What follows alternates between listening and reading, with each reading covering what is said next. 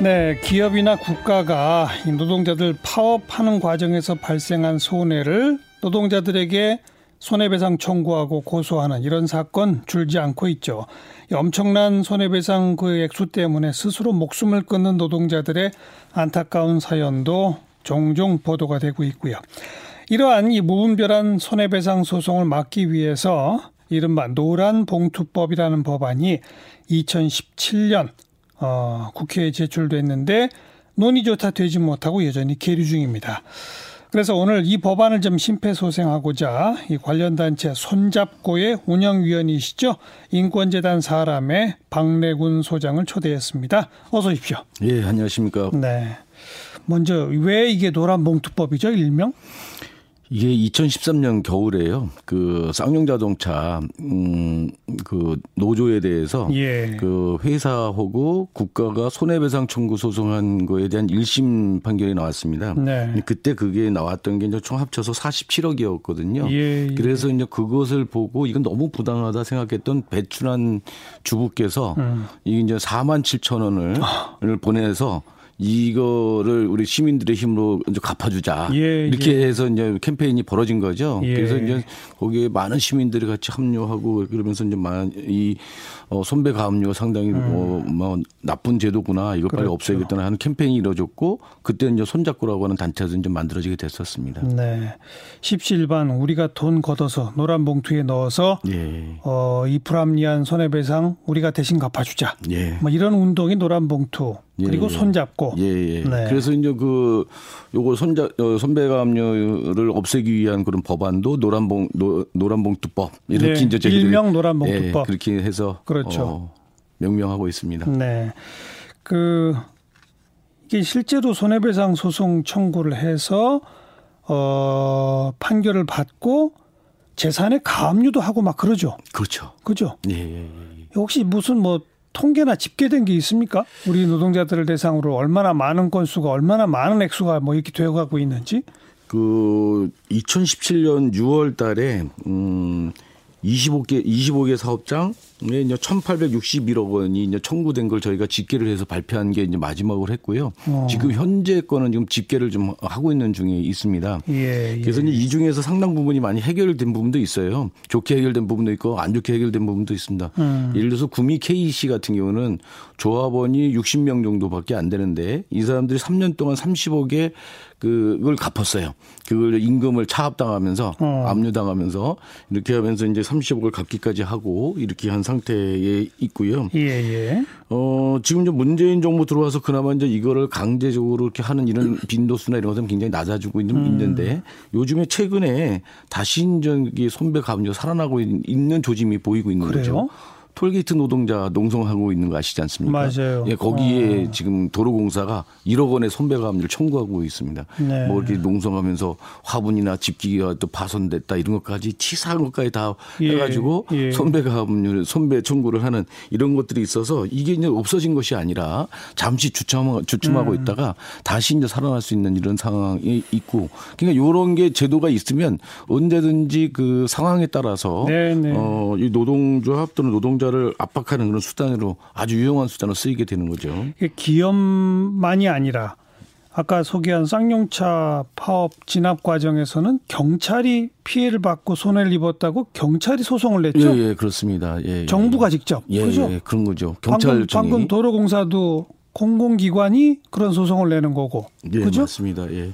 그 쌍용 자동차 상황을 좀 말씀을 좀 네. 드리면요. 네. 이게 지금 두 건이 그러니까 기업에서 손해배상 청구한 것도 대법원에 가 있고 음. 국가에서 손해배상 청구한 것도 어, 어, 대법원에 가 있습니다. 회사에서 청구한 손배는 80억 원으로 뛰었고요.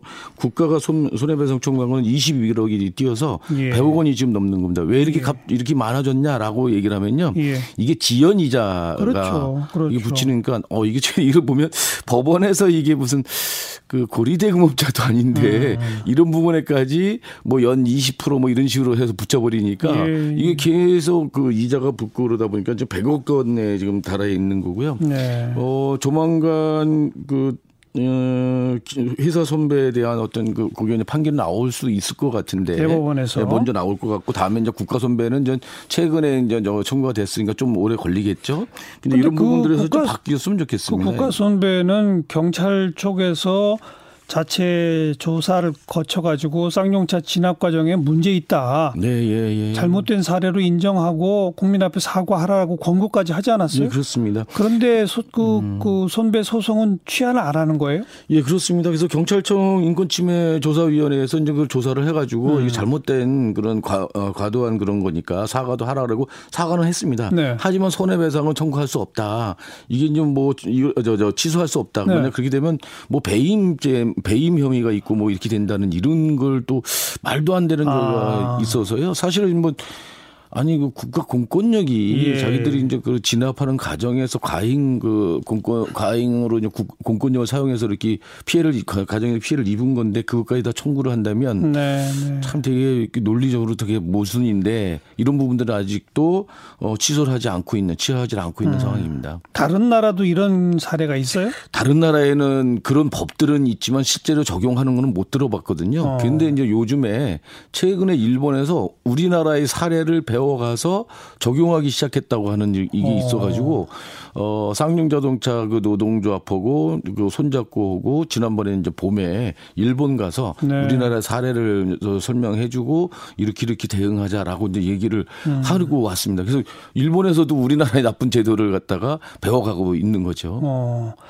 유럽 국가들은 이런 실제로 벌어지는 일이 하나도 없다면서요. 이렇게 소송을 예, 하더라도 그 상당히 이제 그 한도를 음. 정해놓고 있어서 그렇게 이제 노동조합이나 예, 노동 그 조합원들의 개개인에 대해서 이렇게 하는 건 아예 없고요. 네, 그 노동조합에 네. 청구를 하더라도 상한선이 딱 제한적으로 합리적인 선에서 어. 이렇게 딱 돼 있는 거죠. 왜 그러냐면 노동 삼권이 더 중요한 거라고 예. 보기 때문에 그렇습니다. 예. 헌법에서 이제 보장하는 그런 기본권이고 이러기 때문에 그런 과정에서 손해를 입혔다 하더라도 그런 정도 이제 상세를 해주거나 이런 부분들을 어, 감안을 하는 거죠. 그러다 네. 보니까 이제 네. 그 노조가 실제로 합리적으로 갚을 수 있는 선, 요 정도 선을 최상 어, 저, 최한선을 상한선을 해놓고 음. 이렇게 해서 이제 하니까 네. 이렇게 같이 적용하는 건 없는 거죠. 그리고 조합원인 노동자 개개인을 상 상대로 하는 경우는 아예 없다. 예, 예, 예. 그렇게는 어. 하지 않는 거죠. 네, 네.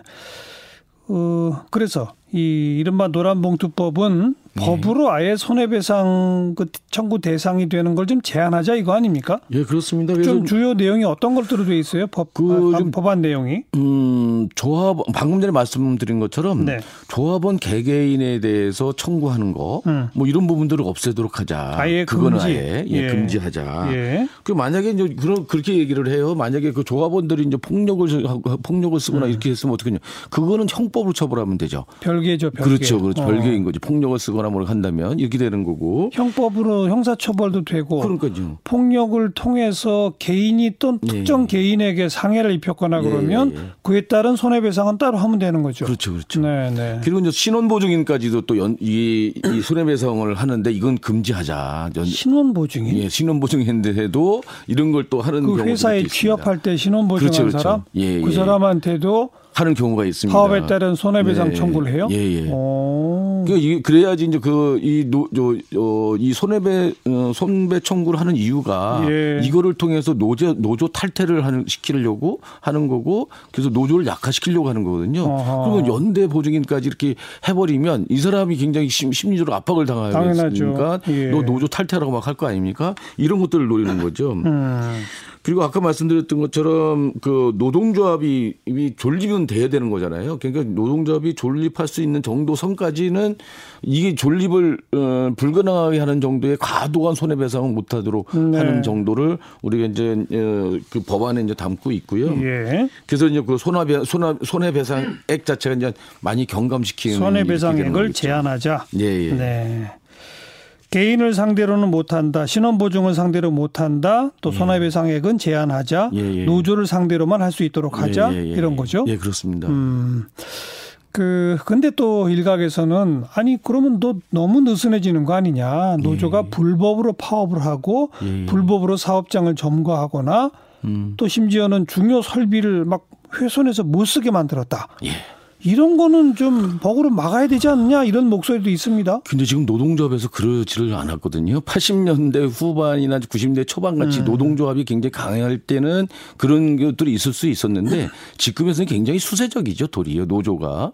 그래서 그렇게 이제 공세적으로 뭐 이렇게 하거나 그러지도 못하고 있고요. 아니, 뭐 설령 지금 잘 안 벌어진다 하더라도 네. 이런 법을 놔둬야 네. 노조들이 그래도 좀 더 자제하지 않겠느냐. 네. 이런 주장은요. 그 지금 이제 이이 파업을 하게 되는 경우는 파업을 할 수밖에 없는 정도로 몰려가지고 하는 거거든요. 우리나라에서 파업을 하게 되는 거는 굉장히 어렵습니다. 여러 가지 조건들이 굉장히 까다롭고 예. 뭐 냉각 기간도 거쳐야 되고 그런 모든 걸 다 거쳐야지 그 파업에 이르을 수 있고 뭐 그러는 거거든요. 음. 뭐 이렇게 되면서까지 파업을 할 정도면 여기가 노조가 정말 어 막바지로 몰려서 어쩔 수 없이 하는 거인 예. 거죠. 예. 우리나라에서 그 파업하기 어 굉장히 어렵습니다. 이게 더군다나 작은 조직, 음. 이 비정규직 노동자들이라든지 이런 데들 같은 경우는 파업한다는 거는 상상도 할 수 없는 거죠. 네. 그리고 많은 경우는 지금 전 그 노동조합들이 그러니까 우리가 이제 시민들이 잘못 저 인식하고 있는 그런 안 좋은 노조의 문제는 일부 대기업 노조에서 그런 것도 있을 수가 있는 예. 거죠. 예. 하지만 이제 비정규직 노동조합이라든지 정말 노동조합 파업이 꼭 필요한 사람들 같은 경우는 아예 노조를 조직도 못하고 있는 판에 네. 파업도 제대로 한다고 하는 거는 참 그 어느 정도까지 힘들면 그렇게까지 가겠느냐라는 생각을 좀 해줬으면 좋겠습니다. 네. 아 그리고 이제 요즘에 이제 그 대기업 노조에서도 사회 사회 연대 노, 흐름 같은 게 생겨가지고 이제 이제 그 대기업 노조가 이제 계속 그 고임금에 뭐 이런 음. 걸로만 하지 말고 그걸 나누자 비정규직 노동자들 그렇죠. 뭐 이렇게 그렇죠. 나누기도 하고 부산 지하철 노동자 같은 경우에서는 자기네들이 받을 돈들을 안 받고 대신 그 기금을, 안전 기금을 만들어서 예, 예, 기금을 네. 줘서 안전 분야에 그저 어, 노동자들 정규직으로 채용하자라고 그렇죠. 이렇게 좀 하기도 하는 이런 흐름들도 생기고 있는 거죠. 네. 그래 이게 2013년 쌍용차를 계기로 사람들한테 널리 알려지게 된 게 벌써 오래됐는데 예. 법안이 올라간 것도 2년이나 넘었는데 예, 예. 그게 이제 19대 때도 했었고 이번에도 했었던 건데 음. 두번 다 안 되는 거죠. 그래서 19대 때는 법안 심의라도 좀 하고 그랬었는데 20대 때는 아예 법안 심의조차 안 하고 있는 이런 상황에 있어서 굉장히 답답한 거죠. 상임위원회 법안 심사 소위에도 못 올라갔어요? 예, 예. 이게 왜 그, 런 거예요? 왜 논의가 안 그 됩니까? 전반기에는 그래도 좀 논의할 것 같이 좀 됐는데 음. 계속 뭐 자유한국당이나 이런 쪽에서 이제 반대를 하는 쪽도 있고 근데 또 이제 지금 후반기로 넘어오면서는 그 환노위 이제 구성이나 이런 부분에서 적극적으로 이걸 하, 려고 하는 그런 의지를 갖고 있다기보다는 그렇지 않은 경우들이 있고 도도, 도리어 지금 노동관계법 같은 경우는 지금 계약되는 상황들이 여러 가지가 있어 있지 않습니까? 웃기게 후퇴되는 이런 부분도 탄력 근로제 뭐 이런 데 있어서 예, 예, 예, 네, 네. 그러다 보니까 이게 그 어, 이것만이 아니라 이제 이게 이제 노동조합법을 개정해야 되는 거니까 이것만 음. 할 수는 없으니까 이게 이제 막혀 있는 거죠. 네. 답답한 거죠. 근데 우리 문재인 대통령 대선 과정에서 노동자의 정당한 노조 활동에 대한 손배 가압류를 제한하겠다. 예. 공약 사항 아니에요? 그렇습니다. 문재인 대통령님이 이제 그 손잡고 발기인이기도 하시고요. 아, 단체를 그래요? 만들 때. 오. 그리고 손배 가압류와 관련해서는 입장이 분명했습니다. 손배 가압류는 분명한 압박이기 때문에 이건 없어져야 된다고 네. 분명하게 말씀했고 저희들이 이제 그 영상으로 이렇게 메시지 보내주신 것도 있고 그렇습니다. 예. 예. 그런데도 이게 지금 안 되고 있는 거죠. 더불어민주당 의원들이 이 법안도 발의했잖아요. 그렇죠. 함께 같이 하고 뭐 그렇 게 했음에도 그런데 불구하고.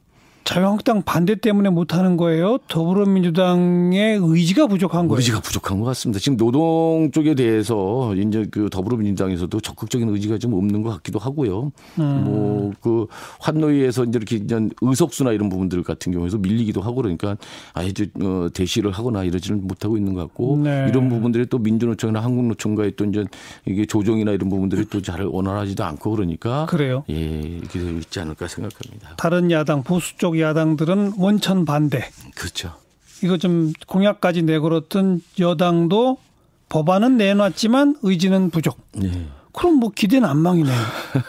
그러니까 이게 그 선배 가업류는 기업 입장에서는 굉장히 그 편리한 수단이거든요. 예, 예. 왜냐하면 이게 이제 실제 선배 가업류를 걸어놓고 이걸 가지고 압박을 하면서 노조에 탈퇴시키는 거죠. 예. 노조 탈퇴를 하면 너 거기서 선배 가업류 대상에서 빼주겠다라고 그렇죠. 하는 이렇게 되는 거죠. 그렇죠. 그러니까 이제 이런 그 노동자들이 도리어 감옥 가는 것보다 더 무서워하는 게 이런 경제적인 그런 예. 이런 거거든요. 예. 혼자 개인한테 몇 억씩 떨어 지기도 하고 뭐 이러니까 이걸 감당하기도 되게 힘든 거니까. 그것 때문에 괴로워하다가 스스로 목숨 예. 끊은 경우도 예. 계속 이어지고 있죠. 이어지고 있는 거죠. 그죠? 그게 이제 2000 어, 2000년, 2000년대 초반에 이제 배다로, 이제 두산 중공업의 음. 배다로시 2000, 2000년대 초반에 이제 그렇게 됐었고, 그 다음에 이제 한진 중공업의 김주익 씨도 그걸로 이제, 어. 그, 김진숙, 김진숙 씨가 올라갔던 그 85 크레인에 올라가서, 그, 뭐, 농성하다가 목매서 자살하기도 하고, 뭐 이런 음. 아주 끔찍한 어떤 그런